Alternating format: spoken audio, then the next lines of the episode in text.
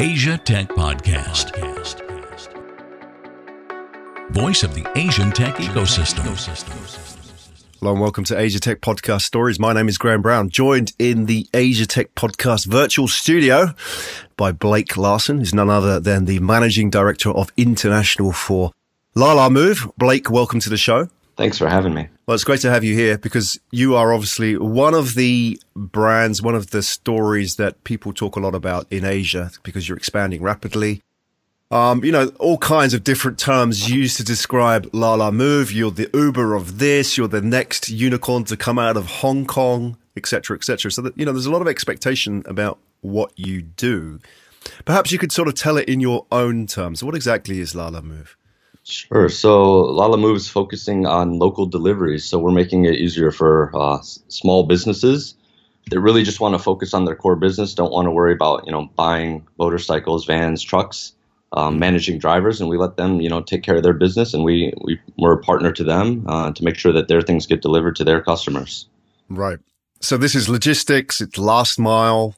Yes, yeah. I mean, we're, we're I mean we're doing this all in a you know a, a crowdsourced uh, way. Uh, yeah. We're we're basically pooling together all these independent uh, delivery drivers across Asia, and you know we're giving them a common platform where they can make more money, and we're also helping out you know the, the primarily the small business users, but even some consumers and large corporations that that really you know are, are looking to scale their business, but you know want to invest their money and, and time in, in their in their core business, and you know have somebody take care of the logistics for them. Right. So let's talk about typically how consumers actually use this app. Okay. So one example would be you know I've got to deliver a package, a present to somebody across mm. city, or you know maybe I need to deliver 200 bags of coffee, whatever it may be. How would I actually use the app? Asia Tech Podcast. Find out more at atp.show. I mean, there, there's a couple different ways, right? So we, we obviously have a mobile app on both uh, iOS and Android, but we also have a web app and API, right? So it's really whatever your volume is, you, you can come to us and you know place your order.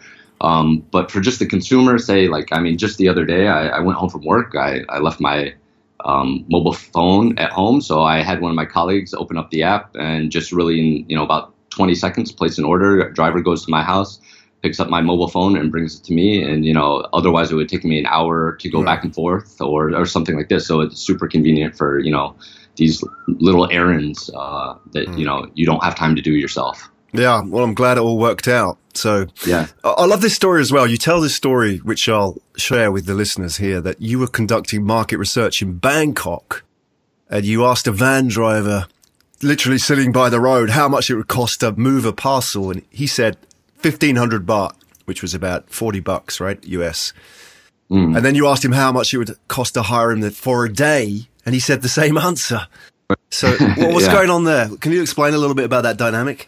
Yeah, I mean, uh, as you know, uh, or the listeners may or may not know, traffic in Southeast Asia is just a nightmare, um, right? Especially for the the larger vehicles, right? Yeah. So getting around, you know, going a couple kilometers in Bangkok maybe can take you, you know, 30 minutes to an hour. In Manila, that may take you four hours, right? Jakarta, yeah. same thing.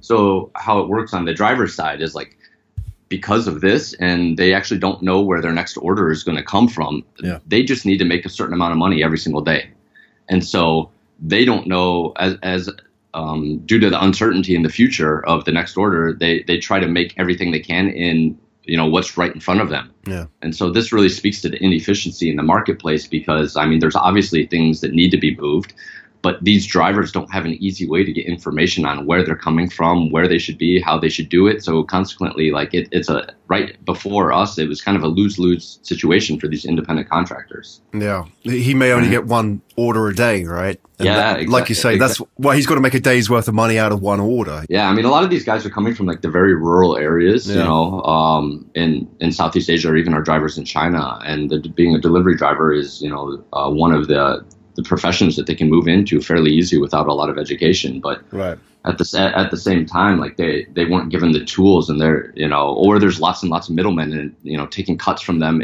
in yeah. between, so that they're really before us, like they were kind of like the the last man or, or woman to you know benefit from all the things and the growth of e-commerce in the region. So if I was one of those taxi drivers coming in from the rural provinces, like you say, I would probably be, you know, I'd be renting my car from the big boss, you know, and mm. then I would uh, be receiving my orders through a number of, you know, it'd be filtered through hands, wasn't it? So actually, when I get it, Yeah. I'm getting a, just a snip of what the actual end price would be that they're charging the Abs- business or the customer, right? Absolutely. I mean, so I was I was talking to the same, uh, or actually another driver in Bangkok, and I said, "So how does this actually work?" So he moved in from like uh, the north uh, part of the country, came into Bangkok. He got a truck that he had to, you know, I'm sure he's paying a crazy interest rate to rent this truck, and then he has to pay a big deposit to like um, a traditional like 3PL or I think it was one of the FMCG companies to do deliveries for them around Bangkok, and he'd have to pay like a, a twenty thousand baht security deposit, and he he would go there every single day to see if there would be orders. So he'd go there 28 out of 30 days in the month, and he would only get orders 14 out of the days. So the Wow. other 14 days, he, he didn't have any work unless he could like find customers on his own. And so, I mean, it's just a really, really inefficient and outdated system. So, I mean, if you put that in the context of, like, say, you know, like Airbnb as an example, it's a classic example of one of the first business models to tap into what, what is sort of re- redundant inventory, isn't it? It's, Yes. you know, there's a lot of empty space and there are a lot of people who want to use that empty space, but the problem is just sort of matching the two, isn't it? Like you mentioned, the same sort of challenge with that driver. He doesn't have the tools. He's turning up at the, the depot you know, half, half of his working time and just sort of hanging around, I guess, and absolute waste. I mean, you can look at us as like the most efficient marketing channel from a driver standpoint, right? Right. Just like Airbnb, as you said. Like, uh, if you were to go try to, you know, market your individual apartment for rent, like your reach would be virtually like your friends' friends, right? Yeah, yeah, exactly. Uh, so, I mean, uh, we kind of fulfill the same, you know, role for for our drivers. Uh, How does the trust aspect come into that? Because I, I guess, you know, if I was a business and I, you know, I wanted to deliver these documents and I've, I've got a, a guy who's coming in from the provinces, you know, Sure. I, you know, I'm sure trust now becomes an issue, doesn't it? That, you know, Yeah. how do I know this is going to get to the end? You know, I want to make sure that order is fulfilled because my experience of Uber is, you know, I, I place an Uber order and, you know, two thirds of the time he turns up, but a third of the time he just disappears, right? So Mm. how do we work that? Yeah, I mean, uh, the the number one thing our you know customers really um, value us for is the reliability piece, right? So, I, I mean, in an on-demand business, that fulfillment piece that you're talking about, the reliability, whether it's taxis or us, is like it's the hardest thing because you have to have the right amount of liquidity at any given moment. Right. Um, and so this is what we focus on the most. Um, but as far as the the, the trust side, uh, we actually are pretty diligent about bringing our drivers in. I, I mean, you obviously go through all of the document verification, background checks, all of this, but we also do uh, very um, in, I, don't- I don't know about intensive training, but we do where they come into our office. We actually meet them. There's no virtual sign up and just start driving. So we go through all the steps, what we expect from a customer service standpoint, and then at once they become our driver, we actually signal them, like we we highlight them in, in our system, and we actually coach them through you know the first um, X amount of orders to ensure, hey, you know this is your first order, don't forget to do this, blah blah blah. And so uh, we actually create a support system for the drivers, and consequently the customers look at us as the service provider. Um, so if something goes wrong, they know that they can call us and we'll si- solve it. It's not like where we're a pure marketplace and it's like the, the driver and user just figure out your own problems. You know, we're, we're really the, uh, the glue between those two. Yeah, I'm fascinated to know, and I, I want to ask a question which I guess people may be afraid to ask, but they, they're thinking is that, you know, can you train people, you know, from the provinces, people who may not have an education, people who, you know, may not even read 100% or be fully literate to be great at customer service? I mean, people must be thinking that, and that, you know, because, you know, our understanding is you walk into an Apple store and you meet, you know, Right. genius people, and th- these are educated, trained people, right? Who know who know the score. They're consumers themselves. Does that work for you know a driver? Uh, I mean, I, I would say there's varying degrees, right? So, like, uh, when you're building any kind of product where, like, you can go to the nth degree, like, we could have the same quality of service that, say, Apple does, right? But, like, actually, that's not what our customers demand. Hmm. So, it's somewhere probably in between. And so, the drivers, like, it's like when you do anything in a repeated motion, you get better and better at it, right? So, it's, it's actually our job to give them the tools and actually to create a system that incentivizes the behaviors that we want. We actually Yeah. believe that, like, this is why platforms are, are so effective is because actually one they scale and two you can create systems to influence behavior in a consistent manner or in a consistent manner where managers when they're trying to do this in people it, there's a lot of inconsistency and they're not scalable So we actually believe that systems are better at driving the types of behaviors that you want than actually people are because Yeah. it's done consistently over and over again and it's scalable. And so like we we prioritize our orders to our best drivers, right? And so the better ratings they get, the better service they get, the more orders they get. And so the more money they get. So you actually try to align the incentives of the system and the individual in a way that, you know, both get better. Yeah.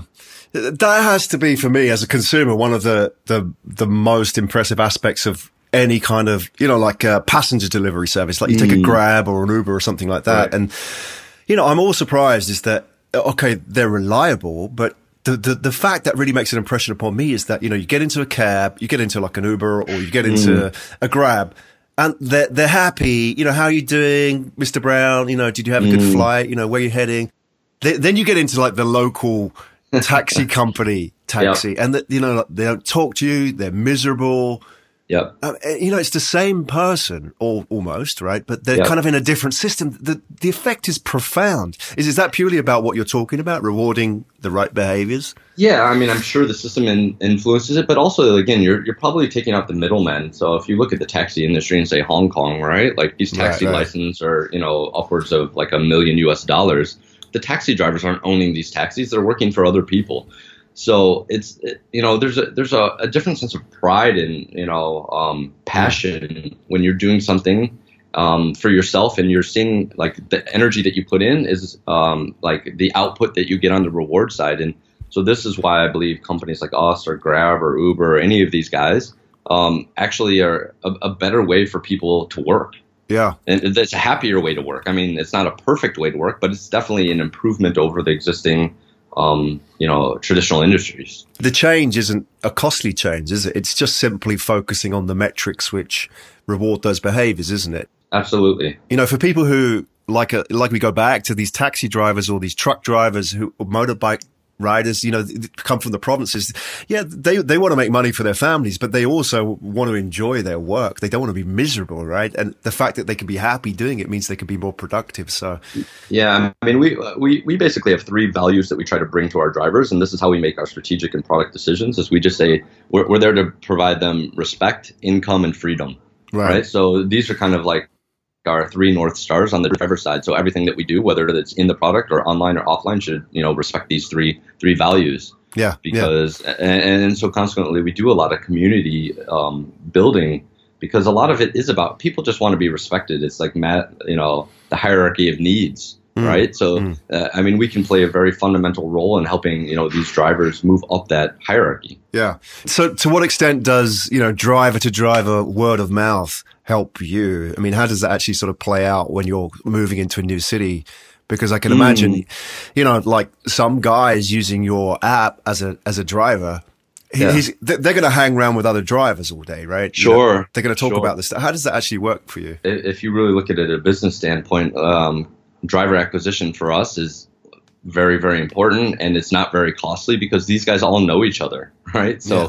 like they they already have their sub communities. So, um, if you can position yourself in a way that actually like supports that individual and that community, um, it's really not that hard to drive the word of mouth that you need to to build the supply base because you are actually providing them an opportunity um, to you know kind of take their um, business in their own hands. And, and and that's not for every driver by the way. You know i mean there, there's always uncertainty in this model but for a lot of drivers this makes a lot of sense Yeah. or they do it to append their normal job right? They one driver in bangkok that only was doing one order from the same customer every single day. Well now he has the whole afternoon open and so he then jumps on our platform. So this this kind of flexibility is much better than him trying to find a second part-time job right, Right. where he actually is on contract or something. So uh, it, it, it seems to be you know moving in the right direction. Is that normal for one of your drivers to? And, and by the way, for the listeners, is you don't employ these drivers, right? You No, you're- okay, no. so, so I say one of your drivers, one that uses your service. They, they'll Right. use your service. They'll they'll also have another job. They'll use another Yep. service. You know, they'll Yep. be they'll be maybe on multiple platforms. Is that common?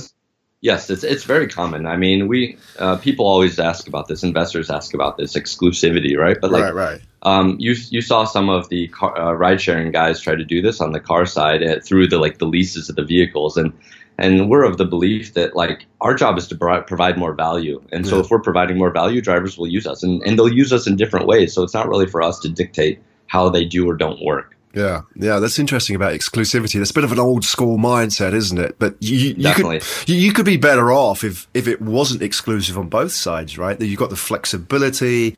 You know, you don't then get seen as an employer, right? Which is absolutely, you know, you've got that issue is that now you, if you were paying the wages of these these drivers, they would be looking to you and say, okay, right, you know, where's my next job coming from? You, you know, that's kind of mm. like, you, you, don't want that kind of relationship. You want people to kind of think that they're, you know, almost self employed in this relationship, right? They have to go out and get the business. They have to be part of that marketing process as well. You know, it's not all your responsibility. Absolutely. I mean, if you even think on an individual level, like when you do things in your life, when you personally opt into something, you typically put more energy and are more passionate about doing it well yeah, as yeah. opposed to like somebody telling you to do something. Yeah. So I mean, you can apply that to anything in life, and like uh, I, I, would say it, you know, it, it applies very much to our business model. Yeah. Excellent. Well, let's talk about some of the numbers, Blake, if we can. I've got a. Sure. The numbers that you've published this year. So, I mean, obviously this may have changed since this went out, but mm-hmm. there's a really lovely infographic that Lalamove have published about oh, yeah, yeah. where you are right now. I'll just sort of pick out, I'll just cherry pick some of the numbers if I can. Right. Okay. Just quickly go through these. Um, 160 million US in funding. Obviously, that's one of the big stories about Lalamove. Your that was a Series C, wasn't it? The last round. Yes. Yeah. Okay. Well, we, we, we got that from uh, Lei Jun, which is uh, Xiaomi. Okay, so uh, uh, so you have Xiaomi as a as a major investor as well. So I mean that's interesting for your China presence, right? Right. Okay, so you got 160 million US uh, funding. You're in 126 cities mm-hmm. in how many countries? Six or seven? What have you? Uh, it should be it should be seven now. I mean, right. we're opening up Malaysia and Indonesia in the next six weeks, so we'll add a couple more to that. Right. So you're Singapore, Hong Kong, Taiwan, Thailand, Vietnam, Malaysia, Indonesia are coming. Philippines as well. You're in. So. Well, that's set. Yeah, I've seven, maybe eight. I don't know. Yeah, yeah. All right. So yeah, you probably don't know yourself. It, it grows so fast, right? It's moving quick. Yeah. Yeah. I mean, I mean, just on that. I mean, 126 cities. I mean, you're obviously the, the point man for international expansion. You must mm. spend a lot of your time out there on a plane, you, you, know, all over Asia. What kind of a lifestyle is that for you? Where, where, where have you been recently? Oh, I mean, we, we recently just had our um, management meeting in Ho Chi Minh, which was our uh, most recent city in Southeast Asia. Right. Um, so, you know, we try to get out there and make sure that you're know, both supporting the new cities, but also understanding the dynamic on the ground because – our business is while logistics is everywhere you know i mean it makes up 18% of gdp and uh, i think across the world uh, our, our business is a very very local business because we're not doing international we're not doing cross border we're doing you know first and last mile deliveries and how that dynamic plays out in each individual city is very very different mm. and so um, it's very important for you know the the team to get out the management team especially and people at hq here in hong kong to understand like what is it like for a user or a driver in you know a Ho Chi Minh or Manila or a Jakarta because they're all very very different. Right. Let's talk a little bit about Ho Chi Minh as an example because that was your most recent one. Right. Is that one of your more recent? Uh, uh, you know, more recent outposts, so to speak, because it's, you know, obviously Hong Kong is where you started. Singapore, you have a big presence as well. Where, where does sort of mm. Ho Chi Minh fit into? Yeah, Ho Chi, Ho Chi Minh is our most recent city in Southeast Asia. Southeast Asia. Yeah. Um, it, it, out of 126 cities, it is our fastest growing city as well. Yeah, yeah. So uh, after only a few months of operations, um, we're very, very pleased with the uh, the uh, traction we've seen in that in that city. Right. Because I think any visitor to Ho Chi Minh, the first thing that they'll sense is the traffic, right? Yeah. You know what I mean? I mean, yeah. how many motorbikes are in that city? I, have you know, I mean, a lot. I don't know, millions, millions. Right. I don't know. It's probably more than one per capita or something. You know, it's yeah. Uh, there's a lot. You've got the economy is growing at eight percent a year, one of the fastest growing economies in the world, isn't it? So yeah, and you've got a very young, vibrant exactly. population there. Yeah. Um, I would say it's becoming a much more global economy. They're taking their cues in the, the internet and the mobile space from a lot of uh, people that have moved earlier, and now they have both the, the youth, the energy, and yeah. the in, the rising incomes to support you know a lot of growth for the future. Yeah, that's interesting, isn't it? Especially being an American, you know, the history mm. with America and Vietnam. You know, some Americans still think Vietnam is what they've seen in the movies, right? Uh-huh. And, you know, they go to Vietnam and it's, uh, you know, I, I saw a, uh, a survey, I think it came out last year, which was run by YouGov, which basically asked a whole bunch of countries around the world, you know, how how open, you know, they asked them, you know, globalization, is it a good thing or not? Mm. Something to that extent. I paraphrase it. And they ranked all the cities in the world, all the countries in the world. And at the bottom, you had, you know, you had the UK, France, you know, the US were there as well, and like the bottom five, and all the sort of the old colonial powers, so to speak. Yeah. And the countries you would have thought would have been at the bottom because of the history of globalization, you know, and they've sort of been at the receiving end. We're at the top, and the number one was Vietnam. So Interesting. Yeah. I, I wouldn't have guessed it would have been Vietnam, but I mean, wow. Absolutely. You know, you know, they, they were the most positive about globalization. Interesting, another country that you're in, number two was Philippines, right? Yep. So, I mean, you know, there's that vibe there. When you talk about how things are different in every city that you go to, can you describe a little bit for the listeners what it's like in Ho Chi Minh to do business there? What, what sort of sense did you come away with? Yeah, I mean, there, there's a lot of dynamics in Ho Chi Minh that remind me of like, um, I don't know how business is done in China, like with the small shops. Uh, you go to different districts where like it's all of you know the mechanics or all of the tile shops or all of you know um, the vegetable food stores. So it's like very very segmented this way.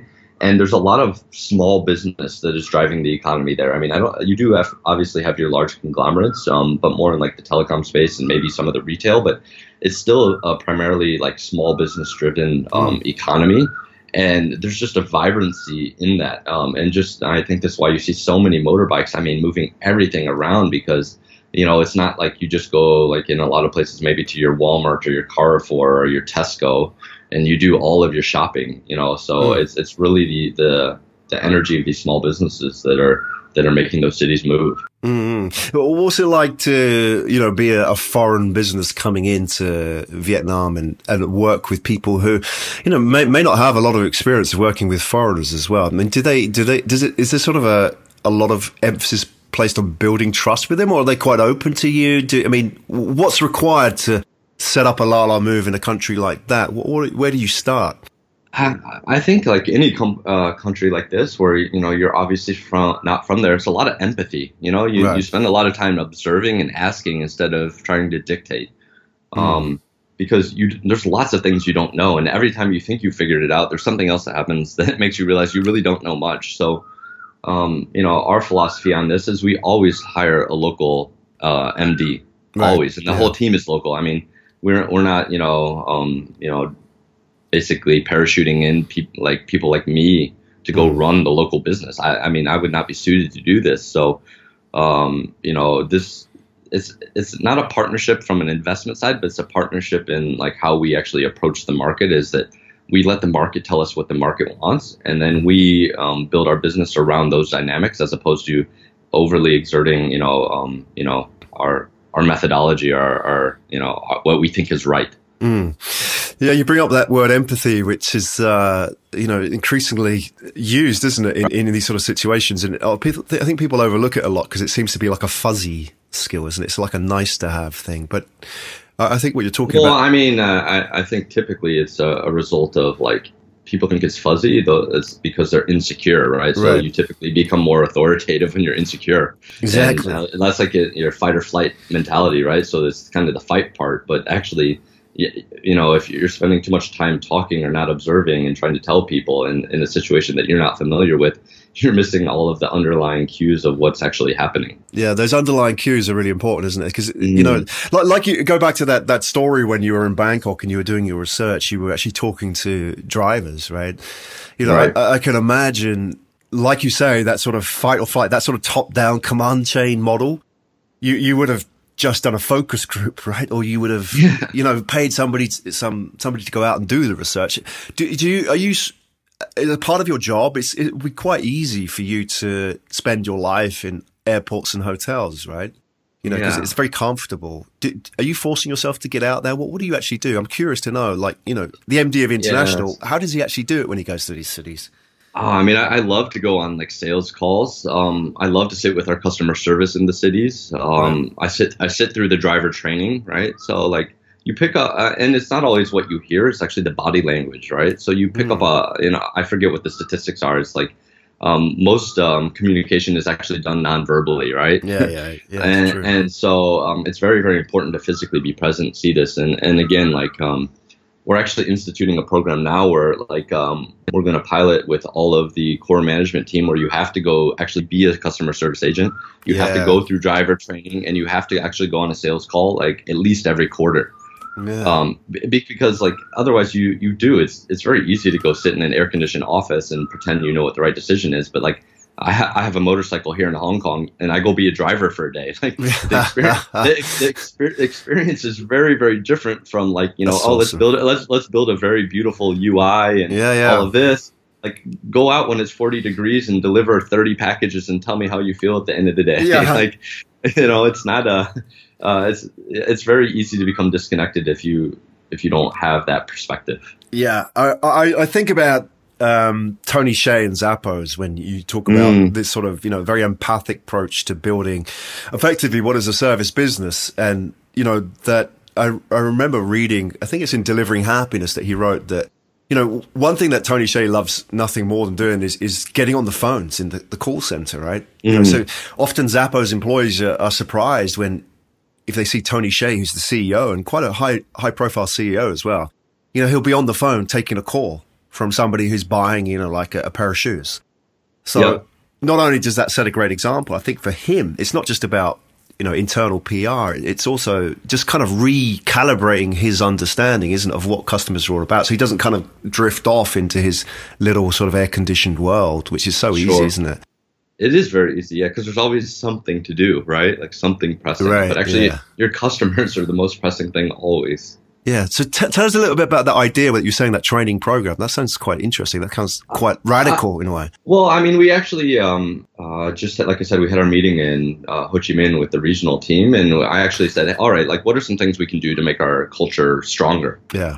And one of the feedback was like, hey, let's let's make sure that as we grow so quickly that like we actually keep our feet on the ground. And so this came from one of the participants in this meeting, um, one of our uh, regional operations people and it's a it's a brilliant idea because it's yeah. like a, again you have to stay connected to like I always tell our, our, our employees when they start even our developers like don't, like the, our business is not in this office it's outside like if you want to ask a question like don't ask me go go out there and ask the mm. customer um, and so we even do this when we do interviews like uh, whether it's the MD or you know customer service manager or whatever for new city we just say all right like the interview was great, whatever, but you know what? I want you to go talk to five users and five drivers. Don't tell them you're interviewing, just ask them about their day.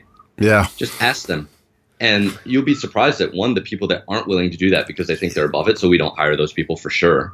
And then two, like the, you know, it reinforces to those people that we are hiring that like that is what their job is. It's not about like, you know, make, pleasing me or somebody else internally. It's about how do we create value for these these people and these drivers? Yeah, yeah, yeah. There's a bit you said there, Blake, about it. It self selects in a way. I can't remember what you said, but it sort of just you know the it discourages the people who are of the wrong mindset, which is really important, isn't it? Because there's there are a group of people, and I've, I can say this because I've been an employer. I've hired people for my mm-hmm. business in the past, and you know the attitude is, hey, look, look, I've done an MBA. I didn't do my MBA to talk to customers, right? Yeah. So that sort of mindset, right? You know. Yeah, I, I always want to do strategy. Let me do strategy.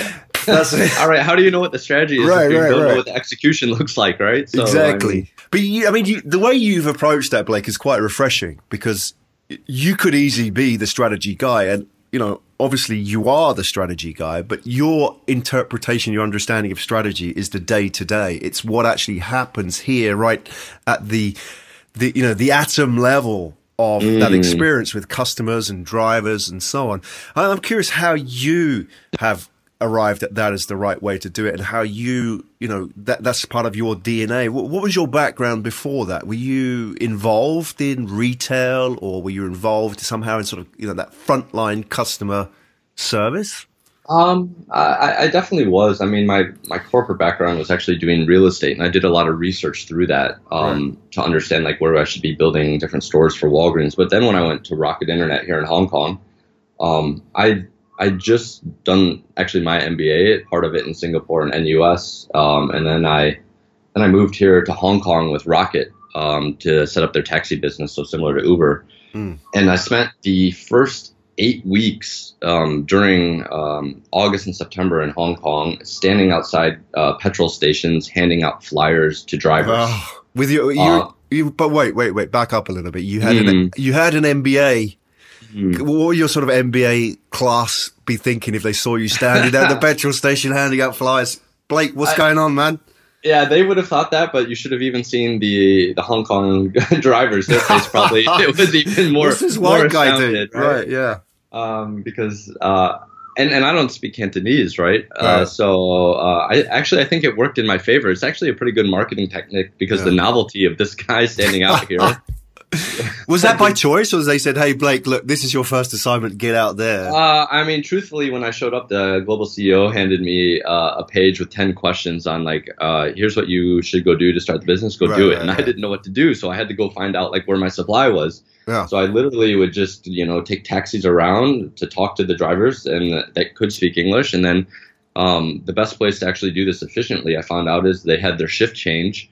Um, and they would all get petrol right before their shift change. And there's only certain uh, petrol stations that have the kind of uh, petrol they need for their cars, right? wow. So they would just line up and, you know, 50, 100, 200 at a time. So, um, I mean, just that, that was my market research to, Wow. to, Yeah. be, to be efficient, to understand what my market looked like. So you did eight weeks Um, just standing around just- and they, they yeah, I building mean- trust I with these guys and Yeah, I, I- I don't think I took a day off for the first, you Yeah. know, weekends or anything for the first 100 and 120 days or something like this. Wow. Because, you know, um, but that's what it took. I mean, we had a team of two or three. How do you get drivers to join your platform if you don't have anybody else? Well, you go do it yourself. right. So what did you learn in that process? I'm fascinated by what you actually Oh. did. Uh, it's it's just it's uh, one like um, people uh, make the internet to be way sexier than it is, particularly Right. in uh, uh, online to offline. I mean, maybe some of the AI and cryptocurrencies and stuff that's way over my head, but um, mm, a lot of anybody that's got an offline component, like um, I would say at the beginning, way overvalues the technology component of it. Yeah. Um, I mean, I think that's one thing I learned. And two, it's like, all right, yeah, I had this MBA, like I had a corporate career behind me, all of this, but it's just, it's a, it's a good reminder of like humility. Hmm. You know, there, there's, I mean, the difference between you and a driver on the surface may look very, very different, but we're all just people. We're just doing something different. We just, you know, we just come from a different background. And some of that was due to what we've done, but a lot of it is just where you're born. Hmm. Um, and so, like, uh, I don't know. I spent a lot of time, at, not a lot of time. I spent some time in South Africa working in like rural villages with the the Clinton Foundation, and that couldn't be as different uh, from my my youth, right? Yeah. Yeah. But like, a humanity that really connects us all. That um, you know, I just try to make sure that I keep as in you know a very present part of our my life, and you know that experience with the drivers early on was you know another reflection of the the importance of that. Yeah, I think what you've done is, is inspiring. Really, you know that that could have easily been overlooked. Like you know your experience in South Africa or what you did in Hong Kong. It's a great reminder, isn't it, that this is what needs to happen, and you know we need to kind of step outside our bubbles and come down to the level of just normal people, and we are just one of them, right? And that you know it may sound like a you know, for some people it may be a spiritual exercise, but at the end of the day, it's good business, right? It makes complete business sense that A- Absolutely. I mean, you don't want this to be a zero sum game, right? 'Cause, Right, right. like, I mean, the uh, sure someone may win, but at the end of the day, like it, it's better, you know, if the pie is growing for everybody. It's way more enjoyable to have a lot of friends that are all succeeding than like you and one other guy, and one of you's going to lose everything. Like, Right, right. Yeah. I mean, this is the problem. If, if, I mean, I don't want to dwell too long on them, but obviously one of the problems with Uber has been Travis Kalanick and his sort of, you know, mm, you know, he, he's been very successful in expansion, but people have often said he lacks empathy, you know, that, and that, you know, ultimately you can get you so far, but like you say, the zero sum game is going to catch you at the end, right? And I think that's kind of, yeah, yeah. I I mean, it, in, in that kind of space, and even to some degree, our market, like you, you need. There's elements of Travis that you definitely need to be successful. Yeah. Absolutely, at different stages.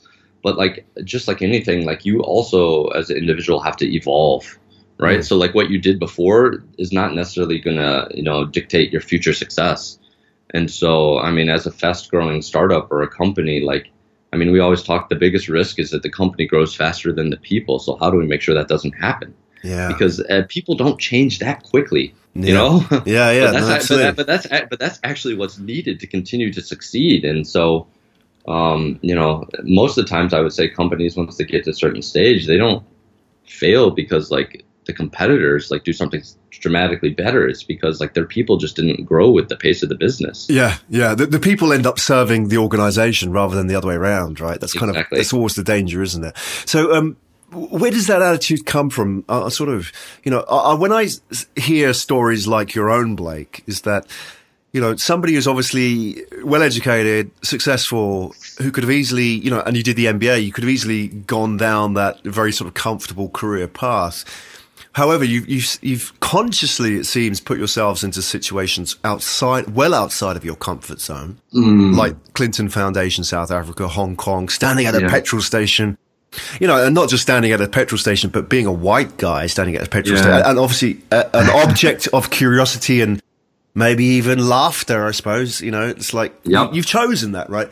I, I, when I see that, often you can trace that back to you know it, the influence of people around you when you were younger. Like you could have yeah. worked, you know, your dad could have worked in a, you know, had a business where he could have worked in a, a warehouse where you had access to, you know, like working class normal people and you were surrounded mm. by those people. You often hear those kind of stories. It, it starts quite young in the, development. What about yourself? Where was the, you know, what were your sort of formative experiences? Yeah, I'd actually, I'd actually say I was a, a slow learner on this. Um, I, w- I wish I had developed this mentality much, much earlier. I actually have to give most of the, the credit to my wife. Um, she was a, a high school teacher. Um, we've actually been together since we were 18 and, wow. you know, I'm 36 now.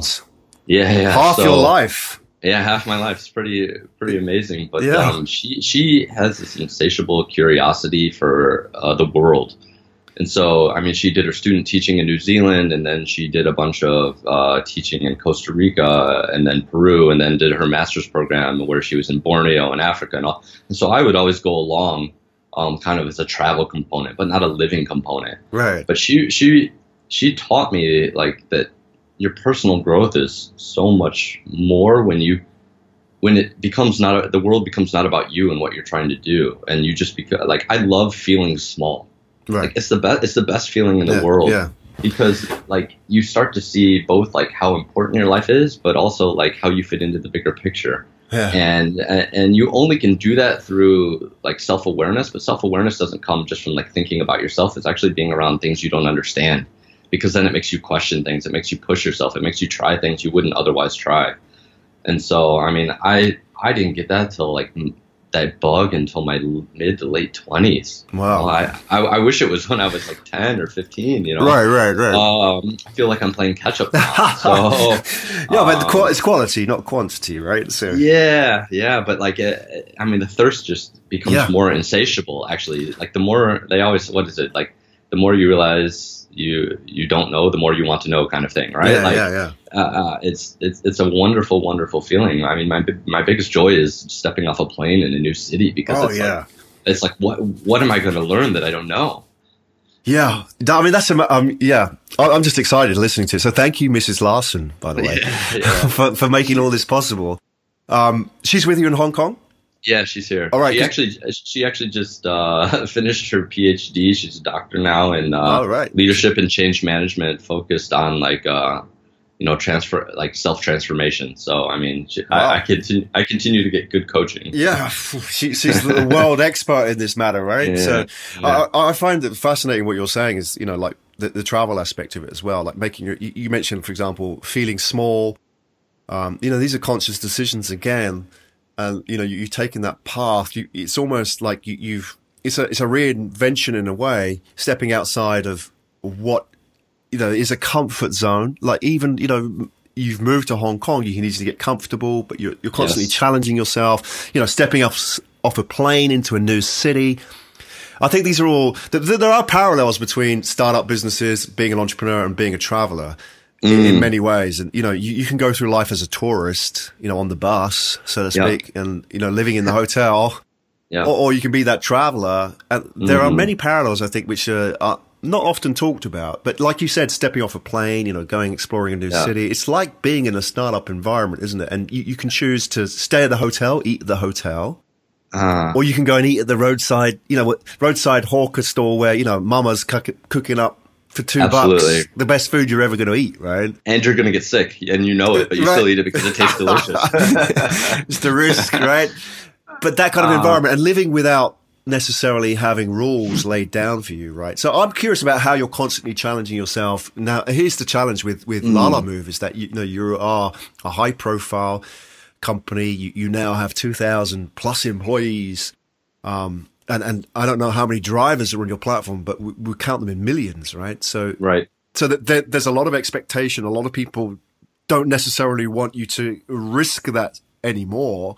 So how, mm. how do you constantly challenge yourself in that environment? You know, put yourself in those situations without sort of, you know, like jeopardizing it because the, the risk now is higher, isn't it? Yeah, the, the the risk definitely gets higher, right? But like uh, maybe the the risk also is even higher if you don't do anything. Hmm. Uh, if you just if you just manage the status quo. So like, um, I don't know how I consciously do it, but I know that if I'm going to work every day and not feeling a little nervous, I'm not pushing myself hard enough. Mm-hmm. Um, and so we use that advice internally a lot. Is like if you're too, if you're comfortable, if it feels too easy, it means you you've got more in you. And so consequently, we're always looking for you know the opportunities of like self growth and learning. I mean, uh, since the very early days, we had four values and and one of those is passion and a lot mm. of that is you know internal drive and not just to like uh to it's mostly internal drive to grow and also having the humility to say what you don't know because then it creates a learning culture where you want you you just have a thirst to know what you don't know and i think like maybe it's not always a conscious decision, but if this gets built into the subconscious of the organization mm-hmm. and everybody's taking little efforts to do these types of things over and over again, we're going to find the ways to continue to grow the business without taking on too much risk because it's just built into the DNA of who we are. Yeah. It's a it's a really interesting subject, isn't it? That whole sort of corporate DNA area. Yeah. In many ways it's it's it's very much I mean it's very much contained in the early founders, isn't it? And absolutely, and how they live their lives by example. So you know, people hearing mm. your story, what what that tends to do now is that will attract a certain type of person to La La Lalamove. You know, yes, and because oh, yeah, I heard Blake's story and you know, really connected with it. A, a, a, kindred spirit would be attracted to La La Lalamove, and then you know that sort of replicates the DNA for the next generation of executives coming through, right? And you know, absolutely, and that's a really important part of it. You know, that how you live your life, almost like a you know, they say like the three laws of parenting are example, example, example. You know, it's like whatever you say, it's like the kids are just going to watch you and copy what you do. It's, it's, the same in any kind of social setup, isn't it? People will just look uh, at what absolutely. you do. Yeah, I mean, so I'm curious. I mean, just sort of rounding up is that, you know, people now, like yourself, I'm sure will be interested, excited even of, of getting into Asia, you know, working for a company like yours. Um, you know, what, what kind of people thrive in that environment? And, and maybe, maybe, maybe we could start off by talking about what kind of mm. people don't thrive in these kind of environments. You know, coming from outside of Asia, you know, working for a, a high growth startup. Yeah. Is that for everybody? Oh, for sure not. For sure not. And actually, like, uh, I actually don't like most of the media, to be honest, that goes around like the tech scene at the moment. You know, it's mostly about funding these big stories, like th- this glamour side of it and it, I think it sells like it, it's like a, a, false prophecy to a lot of people that sh- like could consider it. Like it's not for everybody. Mm. It really isn't. The intensity that you go through day in and day out is quite a bit. It's really hard to balance, you know, other priorities in your life. I mean, I just had a baby uh, almost three months ago now, and so trying to work that in and you know, you know, still like maintain like who you are at your roots and mm. continue to push at the work and keep your family stuff. Like it's um, you know, it, it's a great opportunity to personally grow um, at any stage in, at, of your life, but it's not for everybody. And so, uh, you know, you should want to do it for the right reasons. Um, mm. and, and sometimes it's, it's, you know, you need stability in your life. And it's not that startups aren't stable, but it's a, just a very, very different dynamic mm. from, say, a corporate job. Yeah. So let's flip that on its head a little bit. The, the people that really thrive in their environments, I'm, I'm, sure you've had a few surprises as well. People who really shone, shined, if that's a mm. word, without, you didn't really think they were going to be like the real home run hits. Is, yeah. You know, because you put them in an environment and you know, some people succeed when you thought they were not going to be as good as you thought they were. And some right. people, uh, you know, it's, it's in the real world, isn't it? The rubber hits the road, so to speak. So what, you know, based on your experience, what kind of people really thrive in a place like Lalamove? Yeah, so I mean, I'll, I'll, go back to our, our company values. So we have four. The first one is passion. The second one is grit. Uh, the third one is humility, and the last one's execution. Right. So the first three are kind of like who you are, right? Passion and passion, like can you self motivate as more and do you bring positive energy to work every single day right like mm. your manager can motivate you and your teammates can help you when you're down but if you're depending on outside forces or outside people to to be the things that motivate you it's probably not for you right mm. um grit um anybody who's ever started a business or been around one like you know that the fluctuations, like even intraday, like you can have the best morning and the worst afternoon, in it, or even within the span of an hour. So it, we always say it's not what you do; it's what you do after something goes wrong that really yeah. matters in a startup, right? Like because there's so there's so many unknowns. It's actually how you react when it doesn't go as planned that is actually the the predicator for su- success in a startup, and is our belief. Um, the third one is hum- humility, right? So like uh, that's both like uh, the you know the team before you, the desire to keep learning. But one people always forget to add here is like you don't reinvent the wheel. Like if like somebody's already solved a problem just because you're an MBA or super smart. Like you don't need to prove yourself right. by solving a problem that's already been solved, right? Like people know how to do login. Facebook and Google probably spent hundreds and thousands of hours optimizing login. Like don't come up with a new login kind of thing, right? Yeah, yeah. And, and, then the last one is execution. It's like the the first three are wonderful, but if you're like not willing to put yourself out there and actually execute and deliver results, like those are wonderful character traits. But at, at some point in a startup, because you have um, less money, it's maybe more competitive, and you're going against big guys. You actually have the things you do have to translate into progress. Yeah, those, those are great values. I suppose a good test of that, if, if anyone is listening, is is that you know, could you do like Blake did and stand out on the corner of the the petrol station handing out flyers and actually enjoy it? Right, that's the challenge, isn't it? Because I, I don't know if everybody would, but everything that you talked about in the values is really sort of inculcated in that that environment, isn't it? It's all about you know self development. It's all about the mm. passion for doing, understanding why you're doing. It's an investment. You're having the empathy and you know, the determination to see it through, right? You know, if somebody thought, well, you know, I'm not going to do this. I can think of a better way of doing this, right? Yeah, you're probably can step back and think, mm, okay, well, I'll listen to your what you've got to say, but you know, chances are that yeah. you know you need to get out there and talk to the drivers and talk to absolutely i mean i think that's the best litmus test ever right like anybody who wants to join a startup like i would the advice i would give them if they're going to go for an interview like sure go read the techcrunch article yeah. or listen yeah. to the podcast whatever but like just go talk to whoever the users of that company are or who or, or potential customers and just ask them what they're doing that would that like that would blow me away in an interview where I didn't have to ask somebody to go do that. If they just came to me and said, "Hey, yeah. like I went and talked to 20 drivers and I talked to 20 small businesses because I wanted to understand like what they're feeling," like that that would send like an, an, amazing signal my way if I was speaking to somebody who wanted to join our company. Well, there you go. I mean, you've just gave, g- given away the answer to the job interview at Lalamove, right? But there yeah, you go. Right. I mean, if I was applying for, you know, if I was interesting interested in Lalamove or you know, here's the thing as well. I mean, a lot of people, uh, uh, especially sort of young entrepreneurs, say, like, "How do I get a start in startups?" And they think they have to go and start a business themselves. Often, one of the, the best pieces of advice is, you know, you don't necessarily have to start a business yourself. You can go out and join uh, a growing startup like a Lalamove, right? And that's yeah. a great environment to, in a way, a lower risk environment. But you absolutely, you know, absolutely. you get all that sort of mentoring, you get that access you would never would have had you know, if, if you went and did it on your own. I mean, I think this is what Rocket did for Southeast Asia. Yeah. I mean, everybody has opinions about them, but like this is what they, they brought that type of mentality and, and reduced the risk for a lot of people that wouldn't have otherwise entered it. So I would say that they sped up at least Southeast Asia. Exactly. They sped up the ecosystem by five to seven years. Uh, just as a result, I mean, all my friends that were at Rocket, and I was only there eight or nine months, are still good friends, and they're all doing amazing things now because of like like the learning curve. Like again, like what kind of company can you go to and have to go hand out like flyers for the first yeah. like six weeks, right? Like uh, like you would laugh, nobody would believe that, but like that that kind of learning environment is uh, you don't get that in many places. So, Blake, I heard something interesting. Somebody mentioned that you make your new employees build their chairs. What's that all about? Yeah, so I, the, the story behind this is like, um, you know, about two to three years ago, we, we were running a pretty short on funds, and you know, and we're in this old like beat up industrial space. But obviously, we have a lot of engineers and people in the office who are sitting in their chairs all day and you know really uncomfortable in these chairs. And uh, can we get new chairs? Can we get new chairs? And we didn't have the money to buy new chairs. And so at the time, what we did is like, and like instead of saying no, we can't get them, or like spending the money to buy them for everybody, and when we can't afford it, we actually started a raffle monthly in our town hall meetings. And so it went from this thing where like uh, you know every month five new people would get a chair, right? Right. And and they weren't super fancy chairs, but they were definitely better than what we had, right?